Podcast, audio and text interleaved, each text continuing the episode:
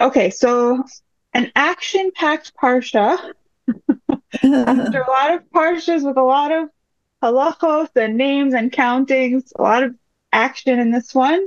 There's also this very beautiful little couple of lines that we say. Actually, I don't know if they say it every every day, every time they open the Aron, but I know that we say it on Shabbos. When I'm in shul, Vayhi b'nitzoa ha'aron vayomer Moshe, Kuma Hashem v'yafutzu oivecha v'yanusu misanecha mipanecha.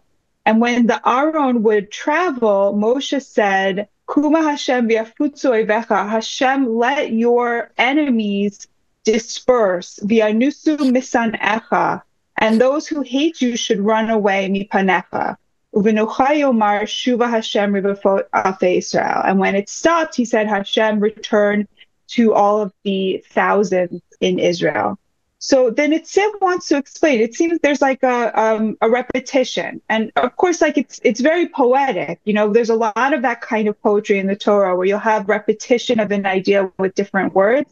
But he wants to get to the bottom of what's the difference between v'yafutzu oivecha v'yanusu misanecha mipanecha. Why both of those? What's the difference between may your your enemies disperse and those who hate you run away from you? So then it says on v'yafutzu oivecha, oyev nikra mi shesoneh balev.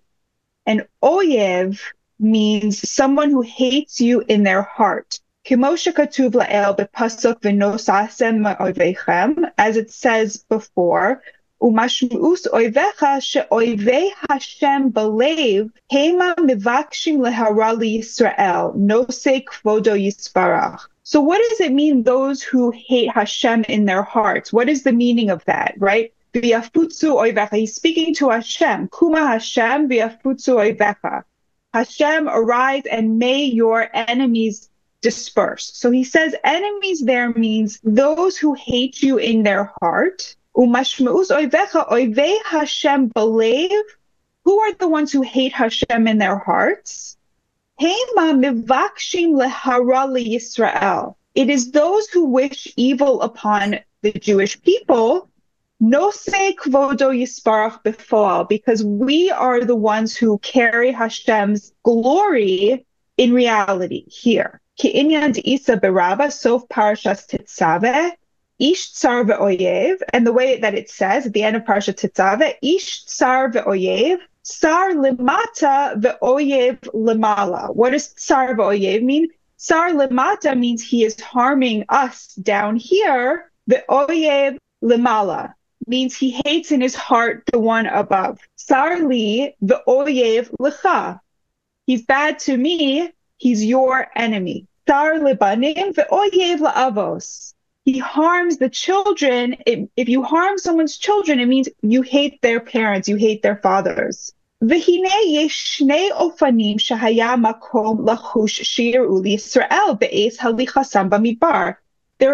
aspects, two ways in which they were afraid of Bnei Yisrael while they were working in the Midbar, that they would come to harm. So the first one is, when they would walk through, I never thought about this before, but as they were passing through the desert, they would also pass through cities and towns full of people who were non-Jews. And he was saying, it's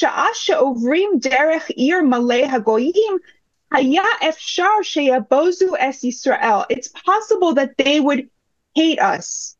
B'derech eva umishta, that they would fight with us and hate us and have enmity towards us while we were pa- the Jews were passing through their towns. So that's the first one.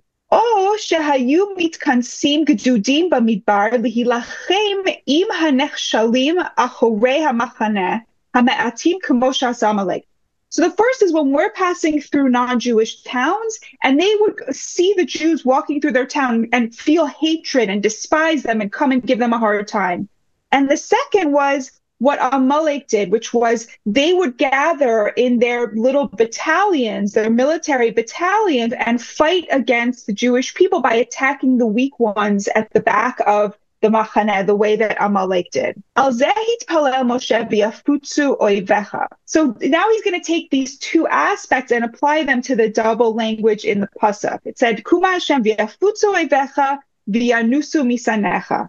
So v'yafutzu oivecha, may your enemies disperse, hashruyim b'mekomam b'ireihem, those who are in their own towns, yafutzu mipachad gilui shchina benikros ubebatim. They would disperse and go and hide and scurry into their homes to hide from Bnei Israel out of fear of the glory of Hashem that was so clear when you saw the Jewish people walking through these towns. They would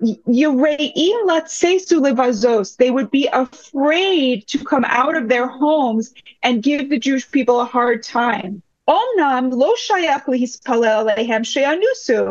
doesn't really make sense to say that the people in their towns should run away. Where should they run away? They're in their own towns. But they should disperse and scurry away like mice and hide themselves in their own towns. But if some military groups and battalions should congregate in order to actually wage war against Bnei Israel, on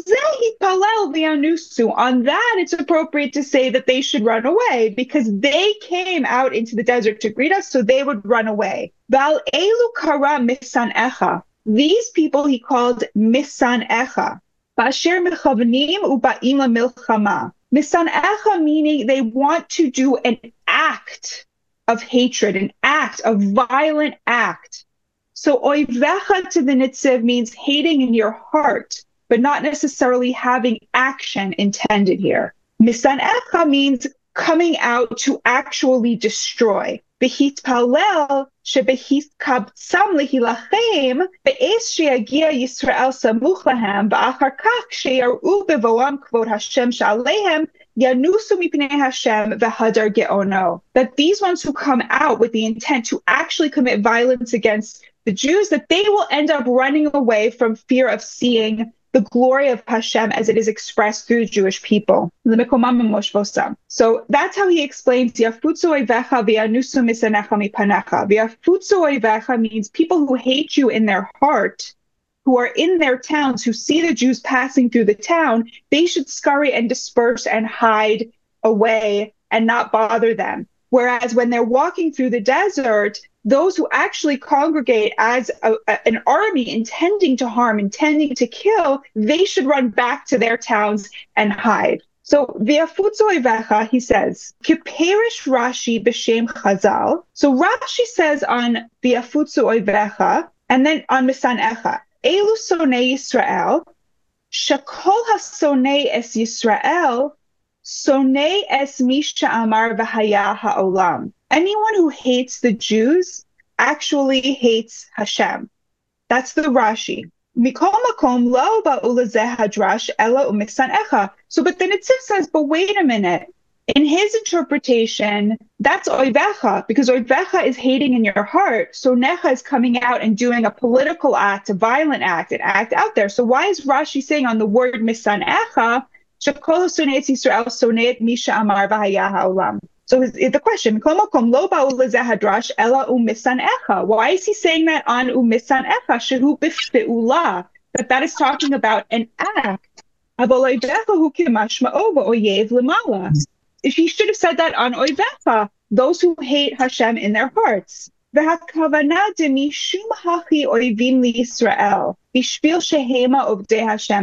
hate us because we are worshippers of Hashem. Meaning they really hate Hashem.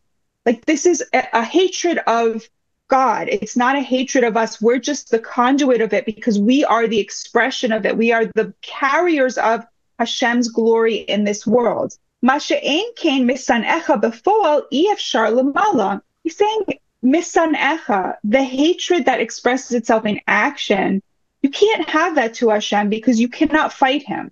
You can't take action against him. Be'al korchecha ha'perush mishum shehema tzorei Yisrael asher hema mechunim b'shem banav domeh kamo shehem etzirim lemala kivyachol. They express their desire to harm Hashem and to wage war against Hashem by harming us and waging war against us, meaning that their hatred of Hashem in their hearts, their refusal to accept Misha Bara et Haolam, expresses itself in this attempt to harm the Jewish people here on earth in a physical, actual way, because you can't actually wage war on Hashem. So he is saying that these two things are very interconnected, and that, to me, the reason this stood out to me was first because we read this every every Shabbos, possibly more often if you're a man, you go to shul all the time. But the idea of, like, it's his attempt to understand anti-Semitism, I think, as being a spiritual struggle between Hashem and people who don't want to accept him as God. And we are simply the, the sort of the representatives of it. And I think it's such a like ennobling view of what anti-Semitism is. Like, we are, he's our father. It's like when people hate your father and so they attack you because they're too scared to go after him and they know that they can't go after him. And I think about the Nitziv of writing this, like, you know, in Europe at the time when there was so much anti-Semitism and it was such a threat, to see that as an expression of a gift that was given to us to bear the burden of being the front lines in this spiritual contest, in this spiritual war. So I thought that was really beautiful. And the other thing I wanted to call attention to is his interpretation of, so in this week's Parsha, we have the story of Miriam and Aaron, who speak Lashon Hara about Moshe. So the Pasuk says, "Vatidaber Miriam va'Aaron b'Moshe al odos ha'isha kushis asher lakach ki isha kushis lakach." Miriam and Aaron were speaking about Moshe, about the isha kushis, the, the black woman, although Rashi interprets that as meaning the beautiful woman that he took. He left his family for this woman. Vayomru harak ach b'Moshe diber Hashem, halo gam banu diber vayishma Hashem. And they said, didn't Hashem speak to us as well? And Hashem heard it, and he got very angry on behalf of Moshe, and Miriam gets tzaras, and she has to sit michutz ha'machana, and everybody waits for her for seven days, and then they move on. And in between what they said and Moshe's And, and Hashem's response when he appears to them and frightens them and stands up for Moshe, it says, "V'ha'ish Moshe anav me'od mikol ha'adam asher al pnei ha'adama." And the man Moshe was the most humble of all people on earth. And so the Nitziv wants to understand what exactly his anivos was, what exactly was the quality of his humility. And so the Nitziv says, "Bi'er hakasuv delo mishum Moshe v'tza'aro ana Hashem." Hashem did not get involved here on behalf of Moshe's suffering or because he was hurt by what was said about him. Aval be'emet Moshe lo chashash klal lezeh daheish Moshe anav. So the pasuk comes to tell us, what you're about to see Hashem getting involved, don't think that he was standing up for Moshe's suffering on behalf of what he heard from uh, Miriam and Aaron. He's saying, because Moshe did not suffer from this at all. He's explaining why this pasuk is inter- is put in between the Lashon Hara and then Hashem's response, when Hashem, "Vayered Hashem banu ranan vayamod pesacho vayikra Aaron uMiriam vayitzu shneim vayomer Shimon advarai im yeneviacham Hashem b'mar'eh elav esvadeh b'chalom adaber bo lo kein avdi Moshe b'chol beisi ne'amanhu." But he really reads them the riot act. Hashem does. Nobody is like my my my servant Moshe. Peh el peh adaber bo mar'eh v'lo b'chidus. I speak to him face to face. There's no riddles. There's no hiding here. Tunas Hashem yabit. He sees my image. Umadua lo yireisam lidaber ba'avdi b'Moshe. How are you not afraid to speak of him that way? It's this very impassioned response. And the Nitziv is saying, you think Hashem intervened like that because Moshe was suffering and he couldn't stand to see Moshe be bel- belittled and to feel that way. And the Nitziv says, no. Moshe was not suffering at all. Hashem did not get involved because of Moshe and his tsa'ar and his suffering, right? He's explaining why Miriam and Aaron say the the the, the Lashon Hara, and Hashem gets very upset. But in between, it says, "V'ha'ish Moshe anav me'od mikol ha'adam asher al pnei ha'adama." And it's coming to teach you, this sentence explains why Hashem got involved in the first place. And don't think for a second it's because Moshe was suffering, because he wasn't. About the emes, Moshe lo chashash klal lezeh. Really, Moshe was not bothered by it at all. Deha'ish Moshe anav v'gomer. Because it says Moshe was the most humble man on the planet. Ela mishum shenogeh le'ikar ha'torah ledas koach ma'alaso shel Moshe. Hashem got involved and intervened because it was he was intervening on behalf of the kavod of the Torah, which requires understanding the level of anivus that Moshe had. The Torah and Moshe are completely intertwined. And earlier it says that Moshe was he was overwhelmed with the, the task of dealing with Bnei Yisrael. They were complaining and complaining, they need meat, they need meat. He said to Hashem, I can't, I can't handle this by myself anymore. And Hashem says, okay, we're going to get seventy Zakanim and they're going to help you with this. And then Itziv explains there that Moshe um, gave to them a portion of, he, they, he was like a candle and they each lit from him to get the quality of Ruach HaKodesh. But the Ruach HaKodesh they got was the kind that you get from learning Torah Shebaal Peh, not from Torah Shebichsav. So there were two kinds of Ruach HaKodesh that Moshe had. Hashem would speak to him and he would just listen, and that was Torah Shebichsav. And then he would answer back. He would learn how to learn, which was Torah Shebaal Peh. And he would speak back to Hashem. And that is the one that he transferred over to the Shivim Zakanim, that they too would have that quality of that Ruach HaKodesh to be able to learn in the Torah and to have that relationship. But the kavod of the Torah and Moshe's character are so deeply connected. So then Itziv says, Ela mishum shenogeh le'ikar ha'Torah. It gets to the heart of the meaning of the Torah, Ladas koach ma'alaso shel Moshe, to understand the power of Moshe and his unique qualities, shehu lamala mikol nibuah sheba'olam. There was something above every nevuah that existed. So what was that quality? What was that unique quality? Umashmeus anavhu she'eno choshesh likvodo uletza'aro. What it means to be humble is he's not chas on his kavod. He's not worried about getting respect. He's not worried about his authority and his status and his suffering. The lo mishum shehu shafel be'atzmo. Ve'eno makir be'atzmo.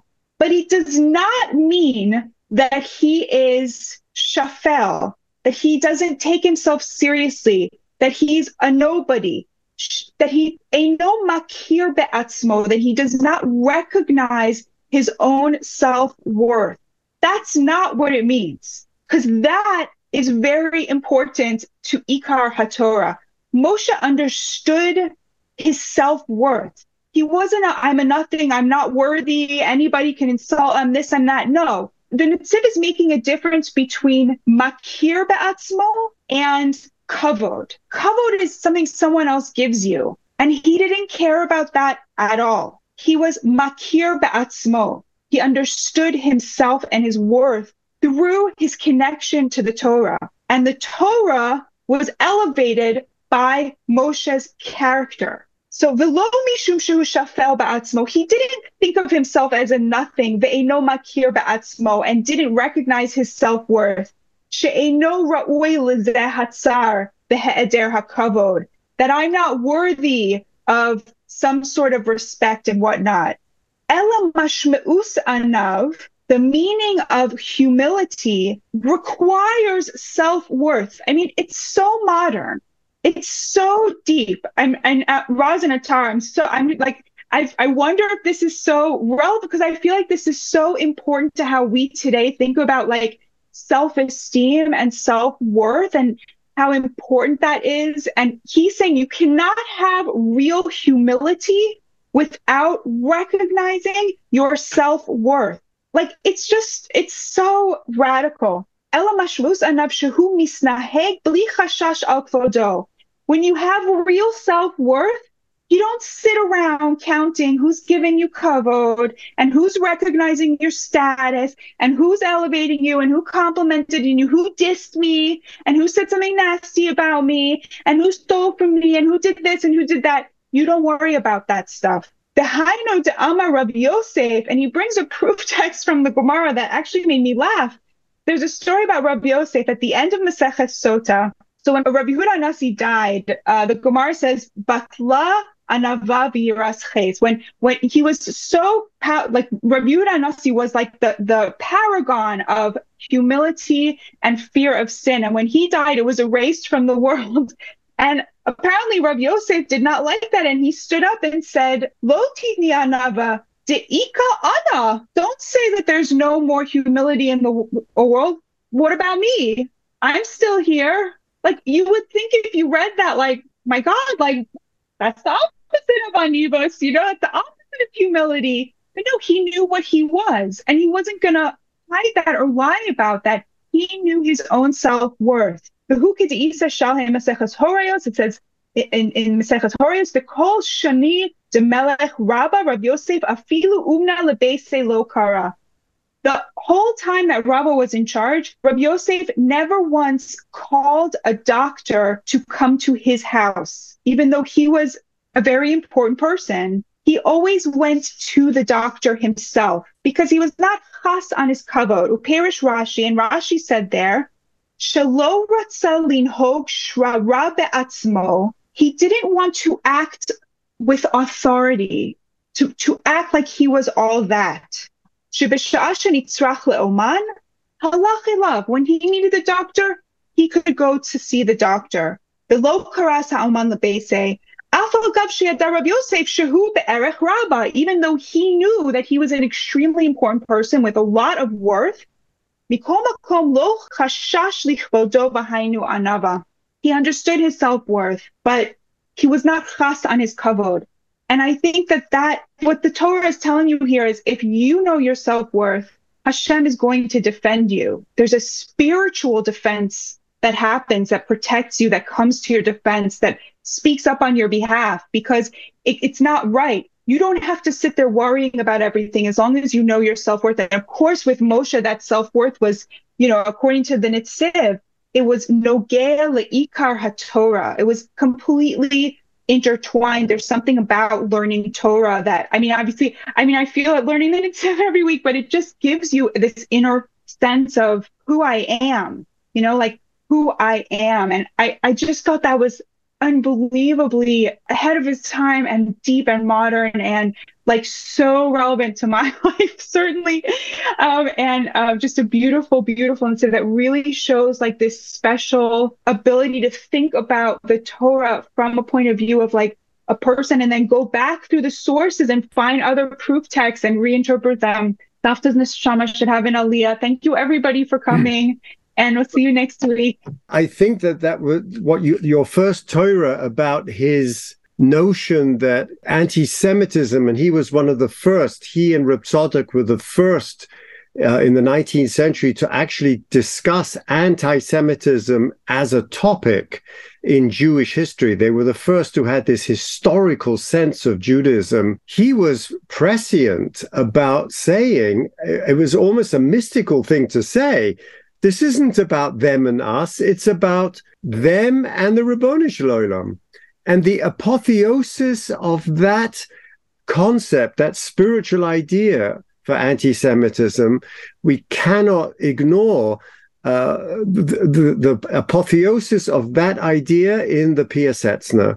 It's in the Warsaw Ghetto that the Eish Kodesh writes that if we can only get out of the way in our suffering and what's being done to us and see that this is not a battle between Hitler and the Jews, but it is a battle between the forces of evil and the Ribono Shel Olam, then we are, we will be, he says in a new Kabbalah never before said, then we will be invited in the Botei Shvochim upstairs to cry with God. I think that that is a direct spiritual timeline and, and spiritual descendant of this idea of Jewish history and uh, the mystical view of Jewish history in which uh, we are merely the representatives of the divine down here. And I, I, I had to add that because, you know, I'm bursting with it.